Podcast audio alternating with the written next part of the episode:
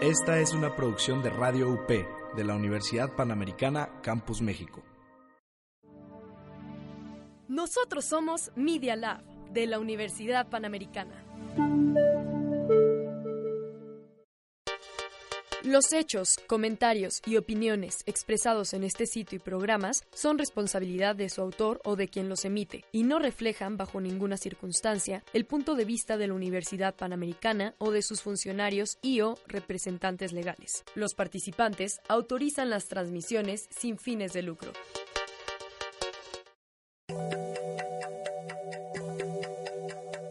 Imagen líquida. El espacio de diálogo que lleva la fotografía a tus oídos. Conducen Oscar Colorado y Ulises Castellanos.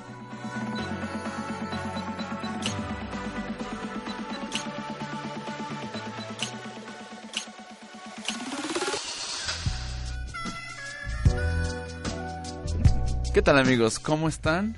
Estamos en el programa número 77 de Imagen Líquida. Aquí está mi queridísimo Ulises Castellanos, que nos acompaña como siempre cada semana. Ulises, ¿cómo estás? Aquí estamos muy bien, buenos días. Pues tenemos hoy un programa súper especial porque tenemos dos invitados que engalanan esta cabina, amigos queridísimos, que son nuestra querida maestra Mayra Mendoza, que es la subdirectora de la Fototeca Nacional, y el maestro Juan Carlos Valdés, que es el director de la Fototeca Nacional y del Sistema Nacional de Fototecas de México. Bienvenidos sean a esta cabina. Muchísimas gracias, queridos amigos. Gracias a ustedes. Eh, pues bueno, estamos aquí a invitación y esperamos que este programa sea bastante rico. Oh, pues yo creo, yo estoy seguro. Juan Carlos, muchísimas gracias por estar con nosotros. Al contrario, Oscar y Ulises, siempre es un placer poder estar con ustedes, sobre todo en este espacio donde la imagen también se escucha. Sí, esta, eso, esta idea que tú hiciste cuando me hiciste el favor de invitar al Encuentro Nacional de Fototecas fue el 18, ¿no? 18, sí, fue el 18 al, al que fui.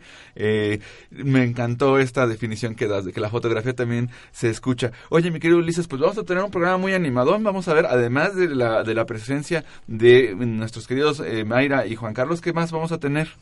Pues vamos a tener este varias notas, entre ellas que Huawei hace de las suyas con fotos falsas. Uy, uy, uy. Eso y la fuerte. NASA eh, hace fotos de ondas ultrasónicas. Ah, caray, bueno, pues también les vamos a platicar, no sé si tú en, en tu espacio de bitácora vas a platicar sobre el coloquio, ¿de qué nos vas a platicar?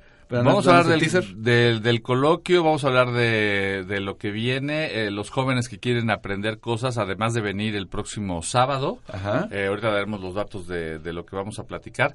Les voy a pasar tips para, para mejorar su producción eh, fotográfica y para entrar de lleno en las nuevas plataformas. Ah, pues eso va a estar súper, súper bien. Y bueno, pues tendremos desde luego un amplio espacio de eh, la entrevista con nuestros invitados del día de hoy. Bueno, pues todo esto y más lo vamos a tener en el programa del de día de hoy, el episodio número 77 de Imagen Líquida. Y les recuerdo que ya nos pueden escuchar en iTunes y también nos pueden escuchar en Spotify. Si tienen su Spotify y le ponen Imagen Líquida, ahí van a poder escuchar nuestros episodios. Desde luego los seguimos subiendo a Mixcloud. Y pues hoy se ha puesto muy caprichosito el, este, el Facebook. Yo no sé si el señor Zuckerberg ya dejó de operar o qué ocurre. Ah, no, no tiene una falla, sacarlo. tiene una falla Facebook. Tiene una face, bueno, mundial. Pues, bueno, pues entonces buen, buen motivo para, para que vean por qué la, no eh, la radio sigue vigente. Porque aunque, sí.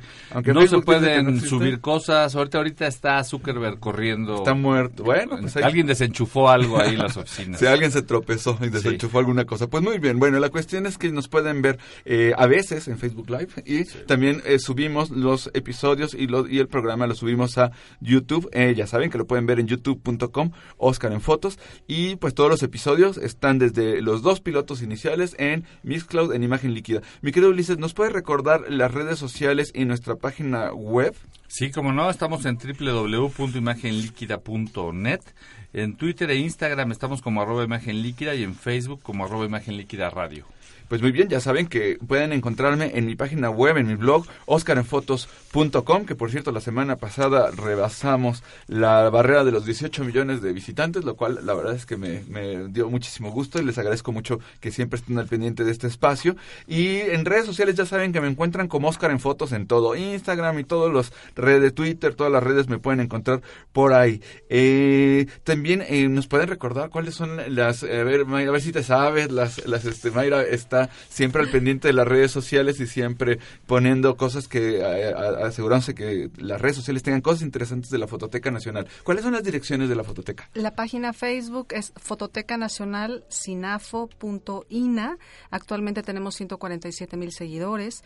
El Instagram es Fototecaina y el Twitter es Fototecaina precisamente. Ah, genial. Y Ulises, recuérdanos tus redes sociales personales. En Facebook estoy como Ulises Castellanos, en Twitter como MX Ulises y en Instagram como Ulises-MMX. Pues genial. Bueno, pues entonces, ¿qué les parece si vamos a nuestro primer corte y regresamos en un minutito a Imagen Líquida? No se vayan.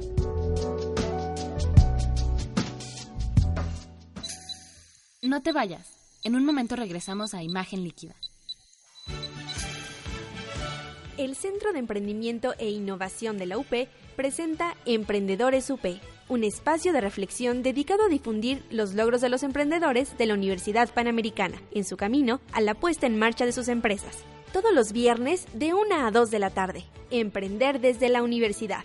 Ideas en acción. Bienvenidos a Sí o No, el noticiero de Media Lab.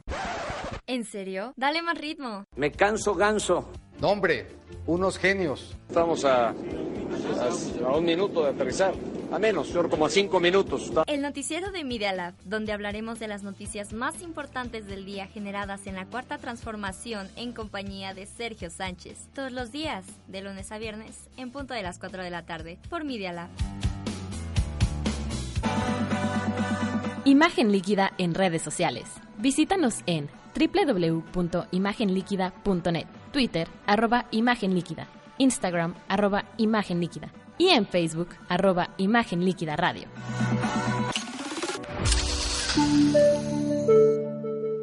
Medios UP en redes sociales. Escúchanos en Spotify como Medios UP. Continuamos en Imagen Líquida. Noticias y actualidad fotográfica. Muy bien, estamos de vuelta en Imagen Líquida. Y bueno, vamos a nuestro apartado de noticias y los temas de actualidad. Mi querido Ulises, cuéntanos el chisme. ¿Qué pasó con Huawei ahora? Pues mira, resulta que en el 2016 Huawei usó una foto hecha con una cámara 5D Mark III para promover su teléfono este, el P9 pretendiendo que la había hecho con el dispositivo móvil. o sea que en su publicidad dice que la, que la hizo bonito teléfono celular y no es cierto. Así es, así es. Y no no la hizo con, pues, con la con la reflex, perdón, la hizo con la reflex y no con el teléfono y por, por supuesto fue un escándalo. La marca china ha vuelto a las andadas, ahora subió esta fotografía a la red social Weibo que es equivalente a Facebook, pero en, en, chino. ¿Y que sí funciona? Y que sí debe estar funcionando. Cualquier día esa va a ser, igual que lo que le está haciendo Didi a Uber.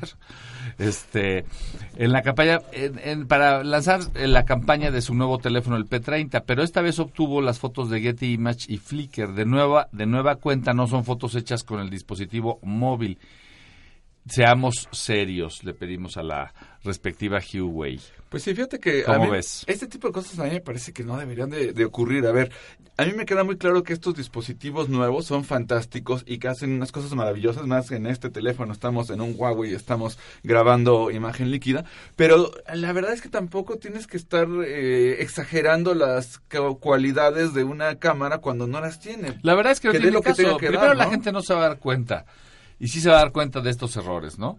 Eh, el haber tomado también una foto de Getty es demasiado, es demasiado arriesgado, porque no solamente estás usando una foto que no tomaste con el teléfono, sino que es la fotografía de una de las agencias más importantes a nivel mundial que, se, que tiene un buffet de abogados demandando a medio mundo. Así es, y además lograron parar a Google para que no moviera las fotos de Getty ni como ya publicadas o en baja resolución ni nada, y lograron que Google pusiera la leyenda quizá todas las imágenes tengan derechos de autor. Pero también fíjate cómo, cómo se les ocurre. Si ya de por sí el año pasado, no, no el año pasado, pues fue en 2016, cuando con este teléfono P9, ya, ahora sí que como decimos en México, ya los habían agarrado en la movida, pues cómo es posible que vuelven a hacer lo mismo si saben que la prensa va a estar revisando Mira, y va, a, va a revisar esas fotos con lupa, ¿no? Yo creo que como nos suele pasar con muchas cosas de China, no los comprendemos. Eh, yo he estado en China y te puedo decir que todavía hay un cierto dejo de ingenio ingenuidad en sus ciudadanos. Le han entrado, se han convertido en una potencia sin tener la malicia de las potencias. Yo me imagino a cualquiera de los chinitos de la, de, de la, de la compañía haciéndosele fácil bajar una página. No tienen mucha educación, en, bueno, no tienen ningún tipo de educación en términos de derechos de autor. En, en Beijing yo llegué a comer en un lugar que se llamaba prácticamente igual que el Kentucky Fried Chicken, enfrente de un Kentucky.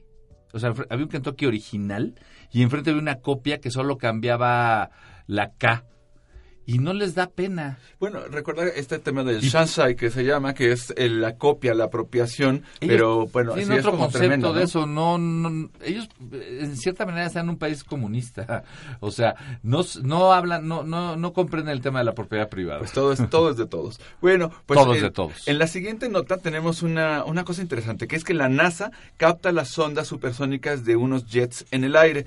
Esto es muy interesante porque el hecho de poder tener ahora eh, estas fotografías nos permiten ver cómo se rompe la barrera del sonido y verla, no solamente escucharla. Desde luego, cuando se rompe la barrera del sonido se escucha una suerte de explosión, pero ahora la NASA logró fotografiarlo. Lo interesante del asunto no solamente es que lo fotografiara, porque hay una nueva tecnología que inventó que se llama Background Oriented Cilieren, seguramente es un, un apellido.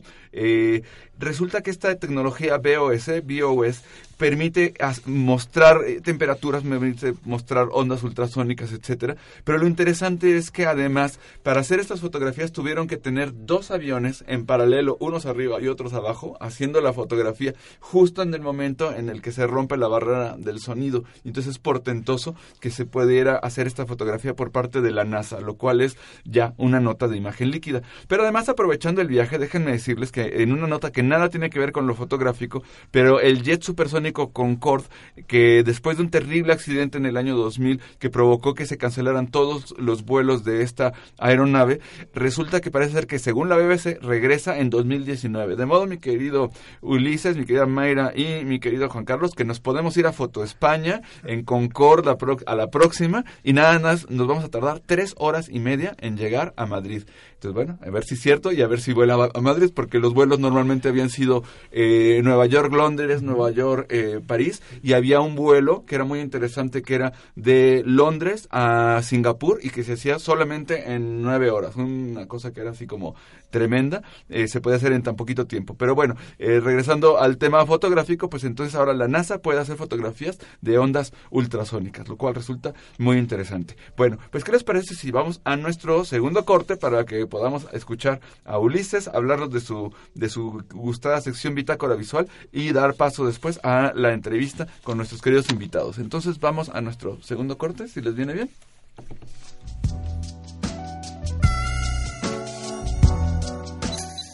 No te vayas.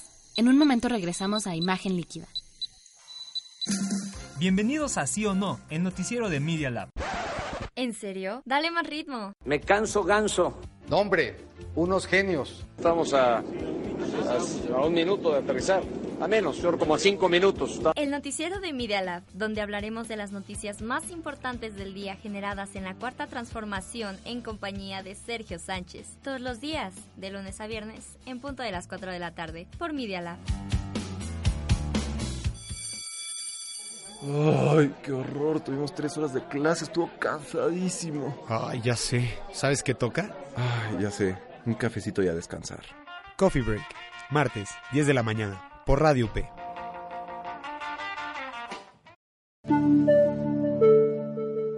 Medios UP en redes sociales. Escúchanos en Spotify como Medios UP.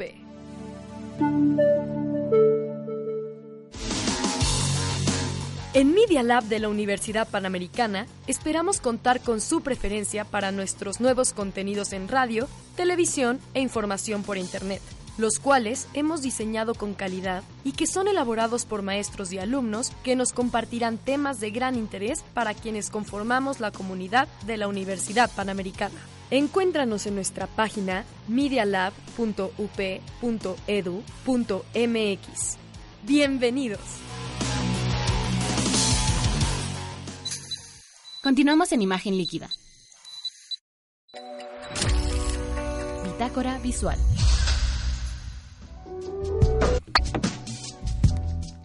Pues estamos de regreso en, en eh, Imagen Líquida, vamos a escuchar Bitácora Visual. Y antes que nada, Ulises, platícanos que vamos a tener el tercer coloquio de narrativa y nuevas tecnologías y tú eres el invitado de lujo, vas a hacer la conferencia magistral. Platícanos de este evento, ¿qué, qué va a ocurrir este próximo sábado, 16 de marzo? No me, no me pongas nervioso, no me pongas nervioso, este... Eh, este sábado va a ser el tercer coloquio, efectivamente, tú lo, tú lo sabes bien, eh, y, están invitados todos los radioescuchas para que platiquemos precisamente de innovación y de nuevas narrativas. Hace tiempo que hemos venido planteando eh, en distintos lados el tema de la urgente y necesaria renovación. No solamente ya la fotografía no se hace como antes, sino que actualmente la fotografía tiene que transitar por otros, otros modelos de de empaquetamiento para que la gente los reciba. Primero, hemos sufrido grandes cambios. Vamos a hablar el próximo sábado de una cosa muy interesante. Les voy a traer la primera página web que se hizo hace 30 años. Ah, qué bien. Pero no les voy a traer una imagen. Van a poder navegar. Y les pido paciencia, porque nos vamos a conectar vía modem. Y porque se van a acordar que no se podían ver fotografías, ni audios, ni imagen la página de la primer web que salió en 1989 y que se, se creó, se inventó en Suiza, precisamente para conectar exclusivamente a 100 científicos para que entre ellos se compartieran lo único que se podía compartir, hiperlinks, un link para esto. Pero vamos a recordar cómo era el menú, lo complicado que era, solamente como piedra de toque de lo que ha pasado en los últimos 30 años. De esa página al Facebook Live han pasado muchísimas cosas. En términos de fotografía, también les voy a traer la primer fotografía, no que se hizo por eh, Nicéphore Niepce, sino la primera fotografía que se compartió en Internet. ¿Cuánto pesaba? ¿Qué foto es? ¿Cuándo se subió? ¿Dónde se subió? Quiero arrancar con eso para ahí dar un salto cuántico ah, y, un poco concientizar a los jóvenes. No siempre ha existido Internet. No siempre ha habido 4G. Y hoy eh, también es muy importante decir varias cosas más. En términos de narrativas, hoy que vivimos en los tiempos de Netflix, eh, hay que recordar también que la transformación de la imagen, del periodismo, de la fotografía en la prensa, ha, ha tenido un salto cuántico que nos hace consumir de maneras distintas, en las que hoy en día ya no resistimos ni siquiera un, comercial. Es más, ya los jóvenes de hoy ni siquiera se preocupan por a qué hora pasa un programa. fíjate, eh, hoy por hoy, nuestro, nuestro span, nuestra distancia de atención en términos de, de estar viendo un audiovisual y decir ya me distraigo, es de tres segundos.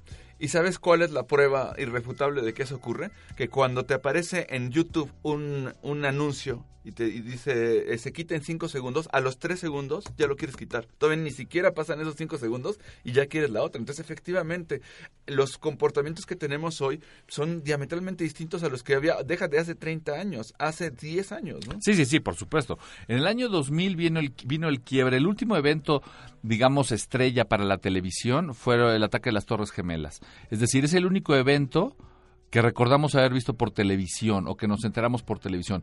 Yo, por ejemplo, en 2001 me enteré del 2000 de los ataques a las Torres Gemelas por una página web. No estaba en México, estábamos en París y dudé de la página web y tuve que bajarme de la oficina, estaba con Jorge Volpi y nos fuimos a meter a un bar para ver la televisión, para ver si realmente habían tirado las Torres Gemelas. Es decir, cuando vimos la página dijimos, no, es un hacker Hoy ya nadie dudaría si lo ves en la página web.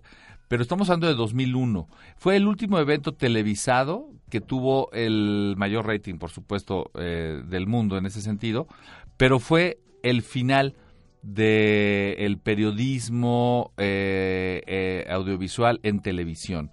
Actualmente, todos los que estamos haciendo fotografía, estamos haciendo video, más del 50 o el 70% corre vía eh, nuevas plataformas. Y la gente se está informando 70-80% a través de los teléfonos. Ni siquiera los portales que estamos acostumbrados a ver en el desktop son hoy en día una eh, fuente preponderante de información. es el teléfono. Fíjate que son como una combinación interesante de los dos temas. Uno, que es el, ya la, los medios horizontales, ya no los medios verticales, incluso llámale radio, televisión, etcétera, por un lado. Y por otro lado, el tipo de dispositivo, que claro que importa. Hay una diferencia enorme entre el hecho de que una página sea la que con la que más se visita un portal, al hecho de que sea una plataforma móvil, porque simplemente el diseño de la, de la interfaz para la plataforma no móvil cobra una relevancia enorme, por ejemplo, en, en periódicos de circulación nacional o internacional, donde sabes que la mayoría de la gente la va a ver en una pantalla pequeña. Y es un cambio de paradigma, ¿no? Es un cambio de paradigma porque los que producimos imagen o, estamos ligados al tema de la información, tenemos que encontrar nuevas maneras de acercarnos a las audiencias. Hay muchos problemas a enfrentar ahorita. Uno, no existen ya, ya no existe la relevancia que se tenía antes para ser fotógrafo, publicar y que la gente solamente tenga ese monotema. Yo tuve la fortuna, junto con mis colegas de la época, en los noventas, de, trabajar en una revista en la que lo, lo que publicabas el domingo era tema toda la semana. Y solo competías con la televisión y solo competías con un par de periódicos más. Hoy en día no hay ninguna relevancia en lo que publique X, Y o Z en ninguno de los periódicos, entre otras cosas porque a la hora que entran al mundo del Internet, compiten con 550 medios de comunicación de los cuales 500 no tienen eh, más de cinco años de existir. Además, fíjate, una cosa que me llamó la atención eh, justo en estos días que se cumplieron 100 años del gobierno del presidente de México, de Andrés Manuel López Obrador, se hizo este recuento y algunos de los periodistas eh, se quejaban un poco de que en las conferencias de prensa mañaneras, que ya, ya las sabemos en México, que son todos los días a las 7 de la mañana, el presidente habla, pero decían que de repente iban, algunos medios acreditados se quejaban de que iban bloggers, que iba gente que no, que no eran como los medios tradicionales, y eso me pareció un cambio de paradigma muy interesante interesante el hecho de que, por ejemplo, la presidencia de la República, eh, desde el punto de vista de comunicación y demás, no solamente se trate de vengo del Universal, sino es vengo, El, cambio es, vengo de Oscar en Fotos.com. El, cambio es, tú puedes acreditarte, tú puedes acreditarte. De hecho, acaban de salir los... los Pero eso no ocurría, entonces están, Pero hay un choque, hay un choque este, con los colegas ahí, que además te voy a decir una cosa, hay algunos que vienen de medios tradicionales que ahora sí este, pues, representan a sopitas.com, pero se, se, crecieron y se hicieron en, en tradicionales. Eh, eh, en, el, en el sexenio anterior, en el avión presidencial estaban acreditados unos 18, 25 reporteros de medios de medios mexicanos que cubrían la fuente presidencial.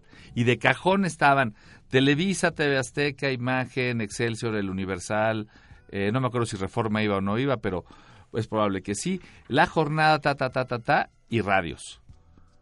No recuerdo que hubiera un portal registrado en el avión presidencial.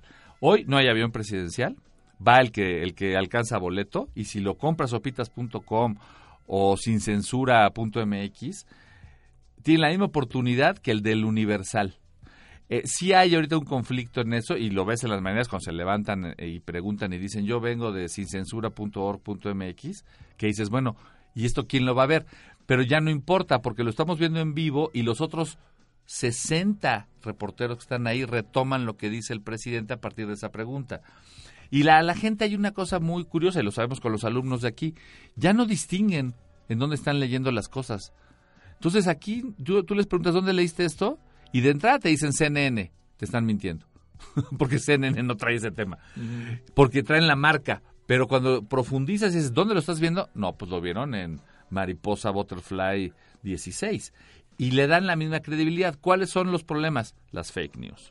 Ahora, eh, por último, eso no, no quiero adelantarme a todo lo que vamos a ver porque les quiero, va a estar muy divertido lo que vamos a presentar, es una conferencia totalmente renovada y eh, adicionalmente eh, es importante que los que nos escuchan y sobre todo la gente, los estudiantes de la, de la universidad y de otras universidades, que no desdeñen el tema de la educación en términos de que no todo está en YouTube tú como sabes y, yo que estoy ahora al frente de las actividades de la Fundación Poniatowska, tenemos el gran reto de que cualquier costo que le pones a un taller compite con un tutorial de YouTube que es gratuito. Entonces todo el mundo te pide incluso cuando ofreces un taller que si no hay una versión de tutorial. Bueno, no hay, no hay versiones de tutoriales.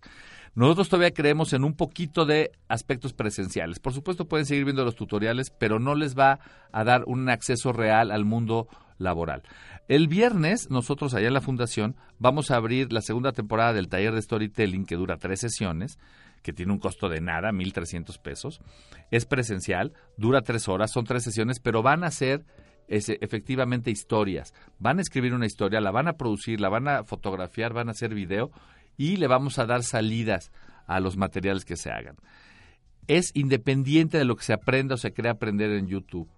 Eh, el ecosistema está haciendo a la gente que se quede en sus casas o que se quede pegada a las pantallas y que crea que está aprendiendo. Por supuesto, tiene cierto conocimiento, pero en realidad te está eh, fragmentando incluso el conocimiento y las atenciones que tú debes de tener.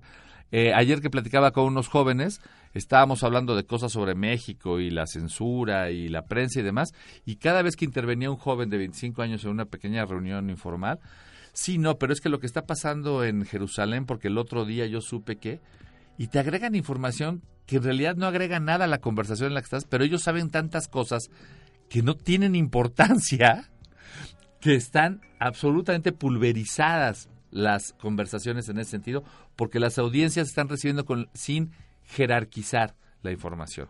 Es el reto para los fotógrafos que estamos ahora trabajando y más bien productores audiovisuales ya. Pues muy interesante, Ulises. Eh, todo esto nos va, lo vas a platicar en el taller de storytelling que se va a dar en la... Eh, el viernes, pero lo primero, pero, aquí vamos a ver la primera página de www en el tercer en el tercer coloquio de narrativa y nuevas tecnologías que organiza la Universidad Panamericana. Ese evento con entrada libre pueden pueden conseguir su entrada en Eventbrite y, pueden venir con mucho gusto. y, tú que, eres uno de, los grandes organizadores de este tema cuéntanos quién más viene ah pues viene Denise Márquez de AJ Plus de Al Jazeera. Eh, viene también Bernardo Flores que hace eh, los Flores Heyman que es el director del Media Lab de la UP viene Rigoberto García Velázquez Velasco que es eh, realizador de cine. Se va poner bastante interesante. Ok, aquí nos vemos. Aquí nos vemos el próximo sábado 16. Mi querido, el productor general, mi querido licenciado González. No te distraigas, Aldo, no te distraigas. No, no, ya nos está diciendo que vayamos al nuestro tercer corte para ir al plato fuerte de este imagen líquida. Gracias.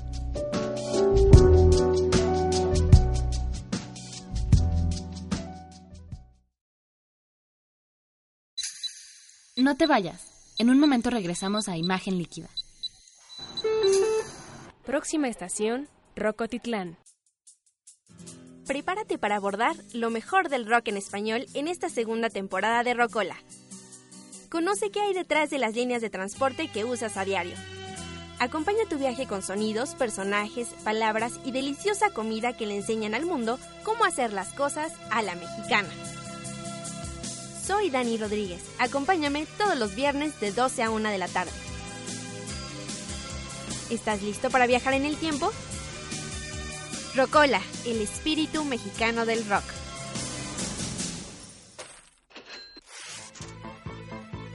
¿Sientes algo mal en tu cartera? ¿Necesitas curar tu falta de información económica? ¿Has pasado del signo positivo al negativo? Escucha a los especialistas para saber cómo prevenir estas situaciones. Solo en Diagnóstico Económico. Diagnóstico Económico. Todos los jueves de 1 a 2 de la tarde con el doctor Gabriel Pérez del Peral e invitados. Imagen líquida en redes sociales.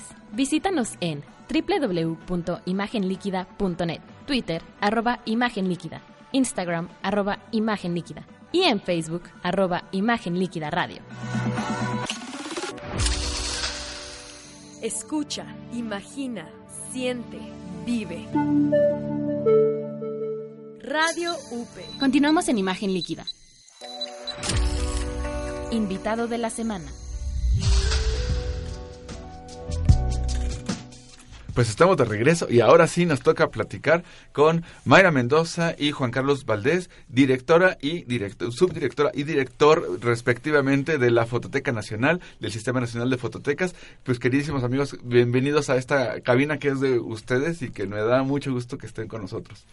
No, pues muchas gracias Oscar por la invitación y además este siempre es grato estar aquí en esta universidad donde eh, precisamente el trabajo que han venido desarrollando tú y Ulises con la comunidad estudiantil se nota y se nota precisamente por todos los proyectos y toda esta idea que tienes de cómo la imagen puede permear en, los nuevos, digamos, en las nuevas generaciones, a pesar de que muchas veces estamos alejados ya de lo que es la imagen, este revival que le estás dando tú a través de la imagen, del conocimiento de la imagen histórica y su eh, vamos a llamar diálogo con la producción actual, ha generado un boom en la comunidad estudiantil que se nota. Bueno, pues muchísimas gracias. Y hablando de eso, a ver, yo les quería preguntar algo, que yo tengo como esta esta esta pregunta que no, nunca me he podido responder, que es, bueno, pensemos en 1839, Daguerre presenta el daguerrotipo, eh, Prelier eh, en diciembre, en, lo que se tardó el barco, llega, hace fotografías y todo el mundo se maravilla. Y entonces entiendes, claro, 1839, una tecnología absolutamente novedosa, nunca se había visto algo así,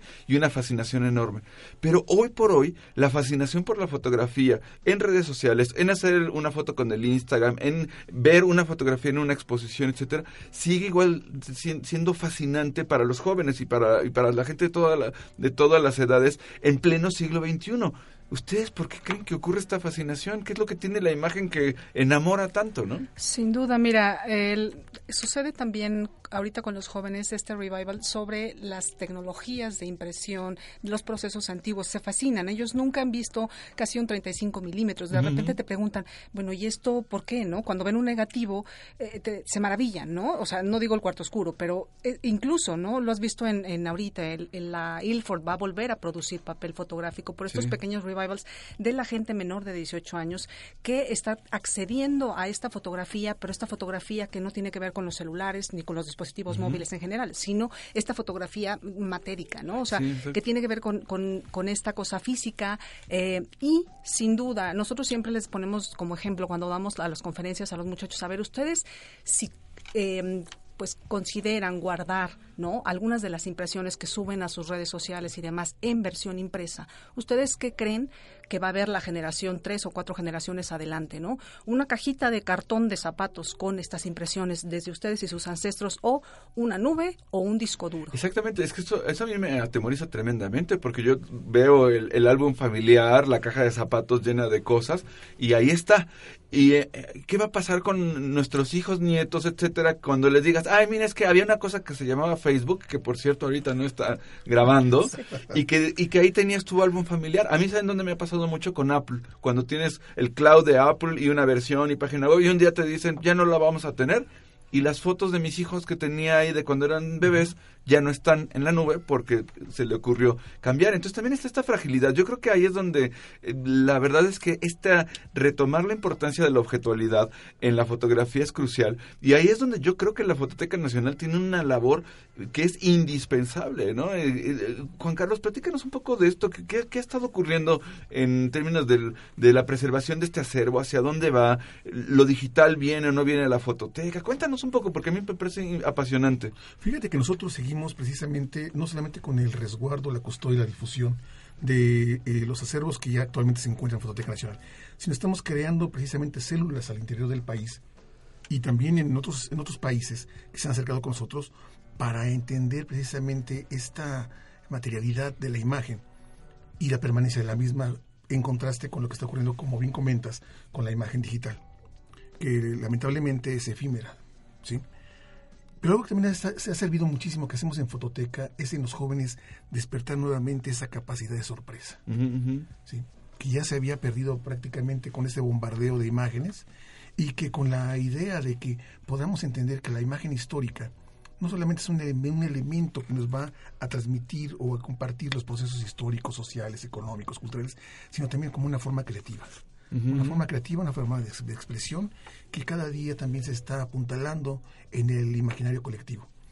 La fototeca atendemos nosotros, pues, como lo comentaba, las colecciones, pero también estamos atendiendo las necesidades de la sociedad. Es decir, nos interesa muchísimo crear nuevos públicos que disfruten, analicen, estudien y compartan las imágenes históricas que se encuentran no solamente en fototeca, sino en cada uno de los archivos y fototecas a lo largo y ancho de la República. Y además también todo esto, a mí me gusta muchísimo, precisamente la fototeca, bueno, pues tiene este inmenso bagaje de un millón de, más de un millón de fotografías y de imágenes, pero también me gusta mucho la, iniciativa del Sistema Nacional de Fototecas, donde las fototecas regionales tienen esta oportunidad de hacer rescates del estudio fotográfico de fulanito, de, del periodo, del acervo del periódico X o Y, y que de verdad vinculan mucho a la, a la gente de las propias comunidades, de los municipios, y que a veces, eh, me acuerdo que por ahí este Guillermo Serrano en algún momento y, eh, se rescató todo un acervo fotográfico de la del periódico familiar y los puso en un lugar para que la gente se fuera a ver y decir, bueno, esta foto de quién es.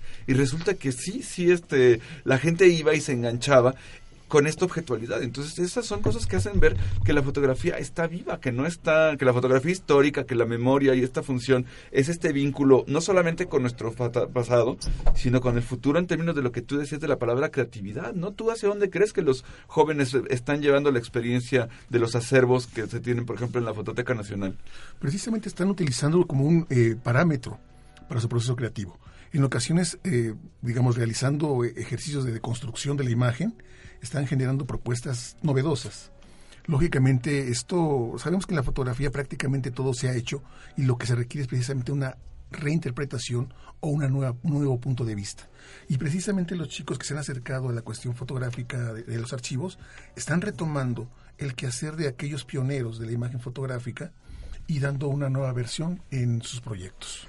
Sin duda, al respecto también hemos tenido en estos últimos meses varias solicitudes de jóvenes, de despachos de, emprendedores que quieren usar la fotografía histórica para hacer em, objetivos pues de realidad virtual. O sea, mm. utilizar para ciertos espacios, para episodios de la Revolución Mexicana, por ejemplo, pero precisamente apropiándose de ellas de una manera actual, ¿no? Ah, que está bastante interesante. Y sabes tú si están haciendo algo también con imagen aumentada, con realidad, aumentada, que puedes a partir de ahora sí que el Pokémon que aparece en la pantalla, también los, en la fotografía histórica hay un juego interesante. ¿Se está haciendo entonces? Así es, sí, hay varios despachos. Y lo interesante también es que no solo en Ciudad de México, sino son despachos del interior de la República, lo cual también habla de este interés de la juventud por estas imágenes, ¿no? Eh, luego, eh, también con los jóvenes es, es interesante cómo lo, los acercas, ¿no? Desde los niños que te dicen, oye, ¿por qué la foto, por qué no tiene color, no? Ellos están acostumbrados a tener la imagen y que pues ahorita le puedes poner el blanco y negro desde un filtro, ¿no? Pero te preguntan eso. Entonces, es cómo explicar, cómo involucrarlos y esta es también parte de lo que hacemos en el museo. Una cosa, eh, hablando del museo, una cosa que me gusta mucho del museo que se encuentra en la Fototeca Nacional, que aparte está en un espacio del ex convento de San Francisco que es maravilloso, pero una cosa que me gusta mucho es que lo primero con lo que se enfrentan los jóvenes es con este pequeño set que pusieron del típico, el típico retrato decimonónico, su columna, cosas que tenían un sentido para mostrar quién era la gente, el, el encuadre de, de plano entero, pero es como una toma de contacto de algo que a veces ni siquiera se plantea la gente muy joven, ¿no? Sí, la idea es precisamente involucrar a, la, gente en el museo que y precisamente mostrar que la fotografía no es algo aburrido, al contrario, es algo muy lúdico. Y acudir a un museo como de la fotografía donde puedes interactuar con lo que se, con los elementos que se encuentran ahí, eh, participar en los talleres, participar en los cursos que damos, eh, eh, pedir información al respecto de cada imagen, eso enriquece el conocimiento, pero a la par permite que el museo sea visitado, sea comprendido, sea disfrutado. No sufrido como en la cocina de de niño, que el castigo era ir a un museo. Digo, porque eran tan malas las, eh, las clases que daban los maestros que yo tuve, que el proceso de castigo era te voy a llevar al museo. Y me llevaban al museo de, eh, de, cera y cosas así que realmente no me dejaban nada. Al contrario, en el Museo de la Fotografía lo que buscamos es precisamente que los niños comprendan dialoguen con la fotografía a través del análisis de imagen, jugando y aprendiendo. A mí una cosa que me gusta mucho de la fototeca, de todos sus niveles de actividades, son que tienes desde cosas presenciales como ir al museo, de revisar una, una, una, no sé, en una exposición en la sala Nacho López, eh, una exposición interesante, pero también esta posibilidad de trascender a las fronteras. Una cosa que yo les quería preguntar y que nos cuenten para los amigos que nos escuchan en diferentes países que no se les facilita venir a nuestro país, ¿cómo pueden aprovechar el acervo de la Fototeca Nacional a partir de la mediateca? Platícanos, Mayra. Así es, mira, eh, a partir del año pasado, la mediateca del INAC es un repositorio no nada más para para el acervo fotográfico, sino es decir, todos los objetos que estén digitalizados bajo custodia del INA. Entonces nosotros tenemos ahí una gran parte porque hay casi 400 mil objetos fotográficos que están ahí a disposición del público. Ahí nada más quiero hacer un paréntesis muy rápido. Eh, estamos hablando de que la fototeca pertenece al Instituto Nacional de Antropología e Historia y uno de los museos de antropología más importantes del mundo es el, Museo de, de, México. Entonces ahí también pueden encontrar este tipo de objetos digitalizados. El señor de Palenque lo pueden encontrar en la media Así es, es decir, todo lo que esté digitalizado como tal, ¿no? Sea piezas arqueológicas, revistas, libros, fotografías, planos, ¿Audios? códices. ¿Tienen audios también, también? hay Ah, algunos audios y hay un proyecto ahorita interesante de subir otros, eh, de otras, otro tipo de, de- de soportes, ¿no? Que es como a largo plazo lo que tendría Mediateca. Pero en realidad la parte interesante de nosotros es eh, la fotografía. Mediateca entran eh, con mediateca.ina.mx. Ina con H al final, INA con. H al final, así es, sin el www, solo mediateca.inah.gov.mx. Ajá, y entonces ahí empiezan, tienen una barra como si fuera del lado izquierdo, una barra blanca donde pueden poner el tema, Revolución Mexicana, Madero, Cristeros, todo lo que te puede interesar. Y hay que refinar las búsquedas, porque de repente somos así como bien Google y queremos todo inmediatamente, pero hay que refinar búsquedas. Del lado izquierdo van a tener una pantalla donde pueden seleccionar solo lo que es fotografía, lo que te puede interesar, o por temas, o por colección. Incluso tú puedes buscar colección Nacho López, colección Casasola y demás, y puedes hacer esta búsqueda. Ahora, lo interesante también es que en las imágenes se encuentran, en, hay una pestañita que van a ver ahí que dice archivo. A partir de ahí pueden descargar el archivo en una baja resolución, es decir, como para fines informativos para y demás. tema de- referencia, Así ¿no? es, pero es parte de, de lo que nosotros estamos también desde hace ya muchísimos años en Fototeca Nacional. Empezamos con la digitalización hace 22 años, o sea, Oh, imagínate. wow. No, claro, la digitalización va avanzando. Las digitalizaciones de hace 22 años son casi muñequitos de Pac-Man, ¿no? Comparado a lo que hacemos hoy Ahorita en día, en ¿no? las, las digitalizaciones, ¿qué, qué, qué formato están optando? ¿Es TIFF a TIFF. 1200 dpi? ¿O a cu- a cómo, cómo- ahora sí, cómo lo están digitalizando? Mira, el formato de entrega, es decir, de salida eh, estandarizada para el usuario son 600 dpi en formato TIFF, en 8 bits, en RGB si es color, si no es blanco y negro, y solo va ligeramente modificada la curva de niveles. Es decir. ¿por qué? Porque hacemos como si fuera un facsimilar Sí, de sí, lo que es el negativo. Claro, positivamos cuando es en el caso de Y también es interesante porque antes, por ejemplo, tener toda una colección de positivos, pues es inabarcable en algunos casos y hay veces que lo que tienes son los negativos, pero en digital eh, obtener el positivo es casi casi instantáneo. Eso también es muy interesante, ¿no? Claro, porque además no estamos acostumbrados a ver en negativos. Eso nos pasa también eh, bastante, ¿no? La consulta que se puede hacer eh, primero es a través de Mediateca. También, si alguien requiere apoyo para encontrar algún tema muy específico, puede acudir a nuestras instalaciones en Pachuca. Atendemos de lunes a viernes de 9 de la mañana a 3 de la tarde y un catalogador te va a auxiliar, ¿no? Es decir, si tú buscas a tu ancestro, buscas cualquier tema más especializado que no puedas localizar en Mediateca, te podemos ayudar. Esto no tiene costo. Ajá, eso es muy interesante porque entonces ahora viene esta otra parte de los servicios que ofrece la, la fototeca que van más allá solamente de buscar un acervo. Platícanos un poquito también. Hay una parte que a mí me fascina de la fototeca que es toda la parte de restauración, ¿no? Que te encuentras una de estas piezas que están destrozadas y aquí mi querido eh, Juan Carlos es experto. De hecho, tú tienes un libro, no, no seas malo, recuérdanos el nombre del- de tu libro sobre temas de procesos históricos, etcétera. Tienes dos, ¿verdad? Dos. Ah, sí, dos, dos. Dos. Platícanos de eso y, y luego cuéntanos qué hace la fototeca en términos de restauración y toda esta parte. Bueno, lo- el título del primer libro se titula eh, Conservación Fotográfica. Como tal. Conservación fotográfica. Se siguen encontrando en, en Educal, ¿verdad? En Por ahí. Educal En todavía. las librerías Educal, para que también los amigos que nos escuchan en el extranjero se pueden meter. Se- Entonces, uno es... Conservación fotográfica. ¿Y el otro es cuál es? conservación de fotografía, conceptos y tratamientos. Son esos libros se encuentran en Educal y también se encuentran este en Gandhi. Se Ah, pueden conseguir eh, todavía. Y entonces, a ver, ahora cuéntanos de, de la parte de, la, de las labores de restauración, de las partes más físicas de, de lo que se hace en la Fototeca Nacional. De hecho, una de las principales actividades que realiza la fototeca es la conservación y preservación de las colecciones, que van desde daguerrotipos elaborados en 1845 hasta imágenes impresas en medios, eh, papel de algodón del año, de este año, por así decirlo. Sea, es una amplia gama. Estamos hablando precisamente de un arco temporal muy amplio y con prácticamente todos y cada uno de los procesos fotográficos que se han desarrollado a través del tiempo, con excepción de los calotipos que no tenemos porque son, lamentablemente por su fragilidad se, se encuentran en algunos museos norteamericanos eh, y europeos. Acá lo que se hace precisamente es un tratamiento individual a cada pieza. A diferencia de lo que piensa mucha gente, cada pieza fotográfica tiene un comportamiento muy similar de los humanos, es decir, el tratamiento no puede ser generalizado, es específico. Así como a muchos de nosotros una aspirina puede aliviarnos cierto dolor de cabeza, a una persona puede ocasionar algún daño colateral. Por lo mismo, lo mismo con la fotografía. Tiene que hacer un análisis de la pieza fotográfica, su estado de conservación, los procesos que, a los que ha sido sometido a través del tiempo y en función de ellos hace un diagnóstico para su atención, que va desde una limpieza superficial de la imagen y del respaldo hasta procesos de estabilización muy complicados como el de encapsular negativos de cristal que fueron fracturados por algún, algún impacto.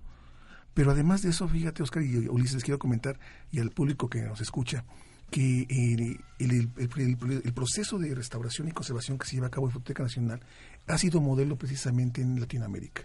Porque a diferencia de lo que se ha implementado en Rochester, que son las máximas autoridades, o, o la Fundación Getty, en la cuestión de conservación y, los, y algunos países en, europeos, la, en la George Eastman House, supongo, ¿no? En Rochester. Exactamente, eh, los tratamientos están adecuados para una realidad latinoamericana. Mm. Es decir, Súper importante eso. Claro, porque las condiciones ambientales son totalmente diferentes, los insumos a veces nos llegan a conseguirse.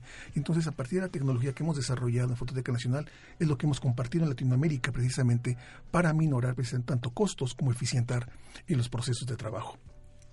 De hecho, hay, eh, hay gente que nos sigue tanto en Europa, por ejemplo en España, que sigue nuestros procesos, y un archivo norteamericano muy pequeño que también sigue nuestros procesos.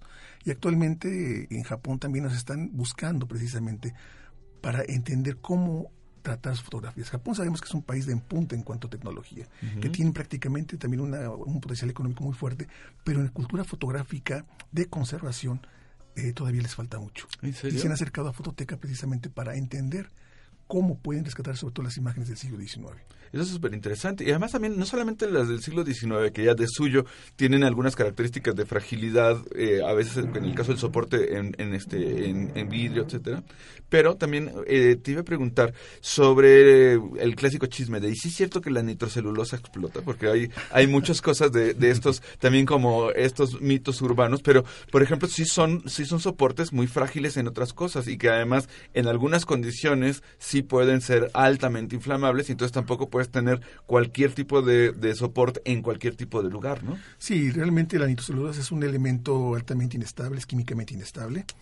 Eh, no se, eh, eh, es un, tan inestable que puede generar sus propias fuentes de oxígeno. Es decir, sabemos que para que haya un, haya un incendio se requiere de la presencia de oxígeno. Bueno, la nitrocelulosa puede encontrarse en vacío y encenderse por sí sola.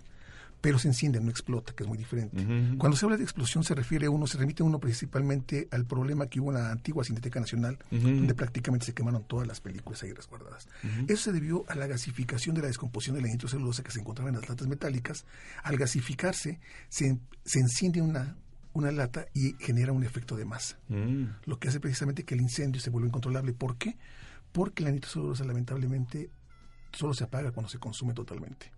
Santo Tú Dios, puedes colocar un cubo con agua, colocar un, un fragmento de nitrocelulosa encendido en el agua y tú vas a ver con toda claridad cómo se, cómo se va consumiendo dentro del balde de agua. Claro, entonces tienes ahí un- una, una cosa incontrolable hasta que se, hasta que se consume. Qué barbaridad. Pero se puede controlar. O sea, por ejemplo, nosotros lo que hacemos es precisamente identificarlo. Por eso es importante la identificación de los procesos fotográficos y mantenerlos no en íntimo contacto, sino siempre que hay una pequeña separación a través de una guarda de, de- de condiciones neutras de algodón principalmente y monitorear constantemente la colección, Pero sobre todo controlando la humedad y la temperatura. Oye, hablando de eso, eh, eh, uno de los temas que tiene como un gran reto la Fototeca Nacional es que, como nos ocurre aquí en la Universidad Panamericana, hay ciertos lugares donde tenemos edificios siglo XVII, siglo XVIII, donde pues, hay que adaptar los espacios y en buena medida el convento de San Francisco se ha tenido que adaptar a todas las necesidades que requiere la resguarda de acervos en condiciones controladas de temperatura, todo lo que nos acabas de comentar.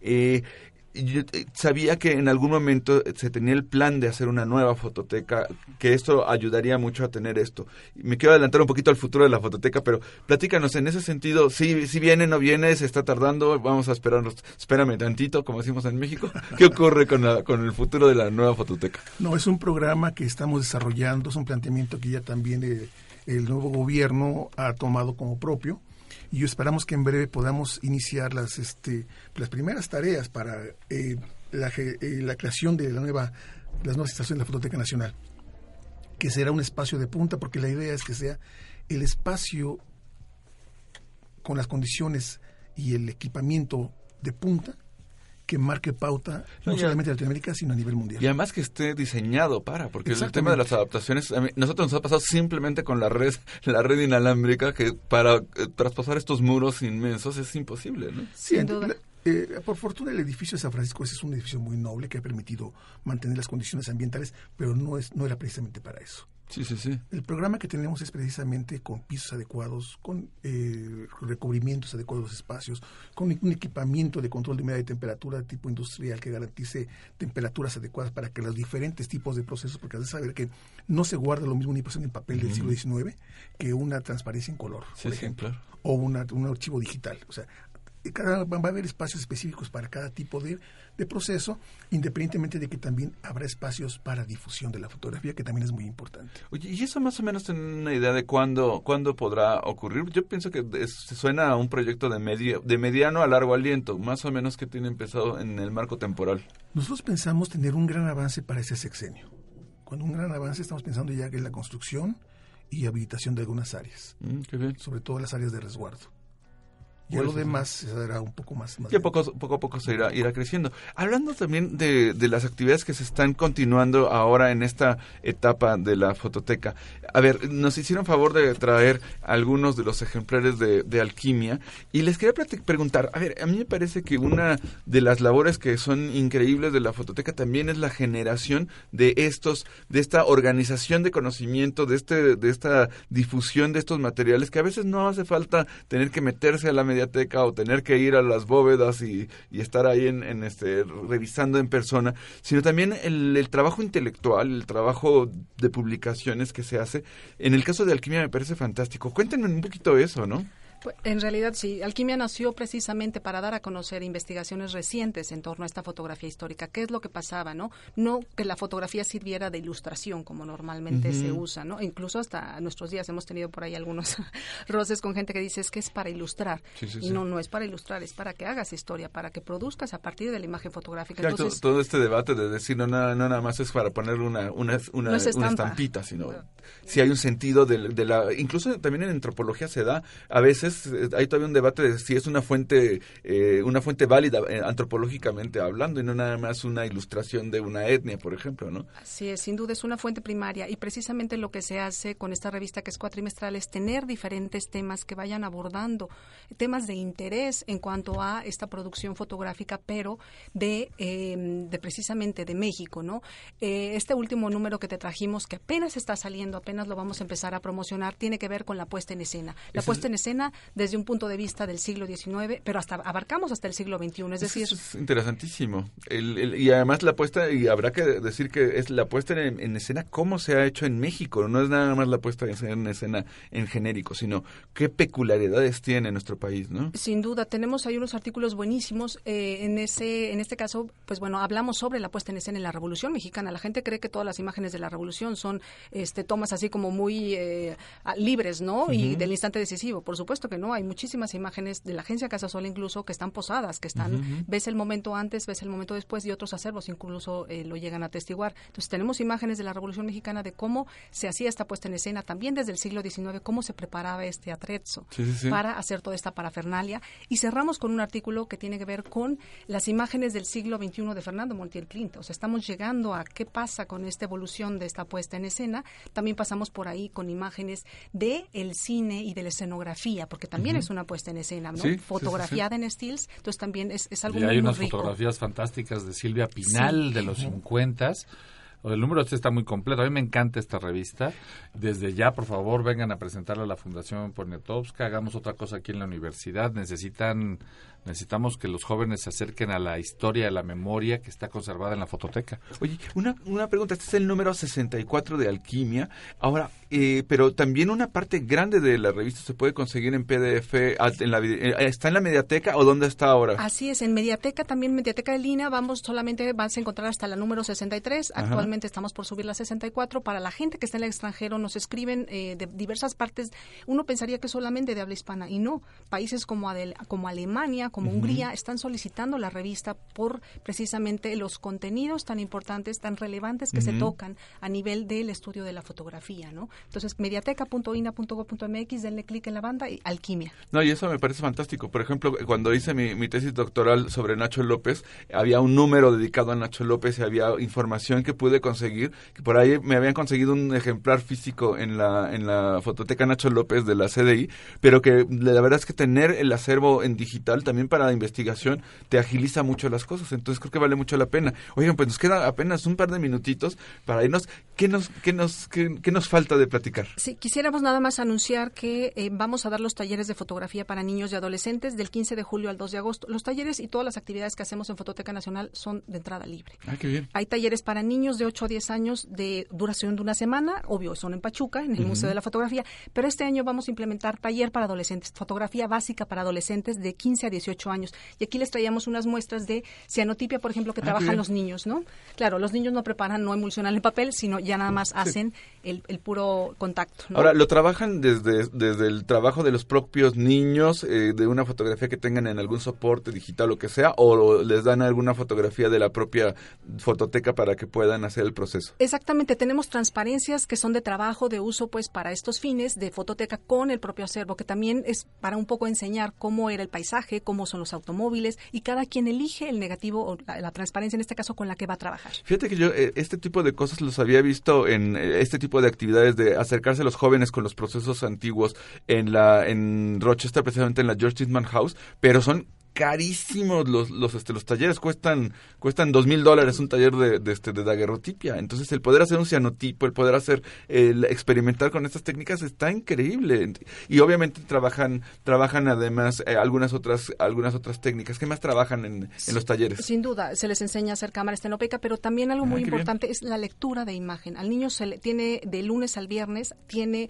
una estructura que de- son estrategias del pensamiento visual para que vaya teniendo una construcción en cuanto a leer una imagen o no decir solamente un juicio de valor Ujú. está bonita o está fea, Sí, sí. sino qué es lo que hay detrás de esa imagen. Y eso se les enseña muy, muy eh, concienzudamente. No, y eso me, me encanta porque estamos en una cultura en la que nos encanta la, yo, yo digo que es un poco como si nos encantara la- los kanjis japoneses y los tenemos por todos lados pero nadie sabe leerlos no pues es que no están bonitos ¿no? entonces el desentrañar todos estos capas de sentido a, a un niño es fantástico porque le genera una cultura visual desde que es pequeñito no oigan pues muchísimas gracias se nos ha ido el tiempo les agradezco muchísimo Mayra mi querido Juan Carlos No, nos podemos- podremos estar aquí dos horas platicando pero el tiempo se nos va mi querido Ulises muchísimas gracias porque ya ya termina nuestro programa y pues bueno les mandamos saludos a todos se nos va Muchas el gracias tiempo por haber saludos venido. a los amigos Gracias a ustedes, Ulises. Gracias. y Oscar. pues bueno este ha sido el, el programa número 77 de Imagen Líquida mi nombre es Oscar Colorado y les hemos llevado el mundo de la fotografía y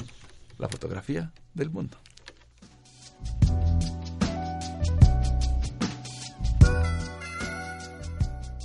Producción general, Aldo González Alcilo. Así presentamos Imagen Líquida. Los esperamos la próxima semana, aquí, en Radio UP. Transmite tu vida.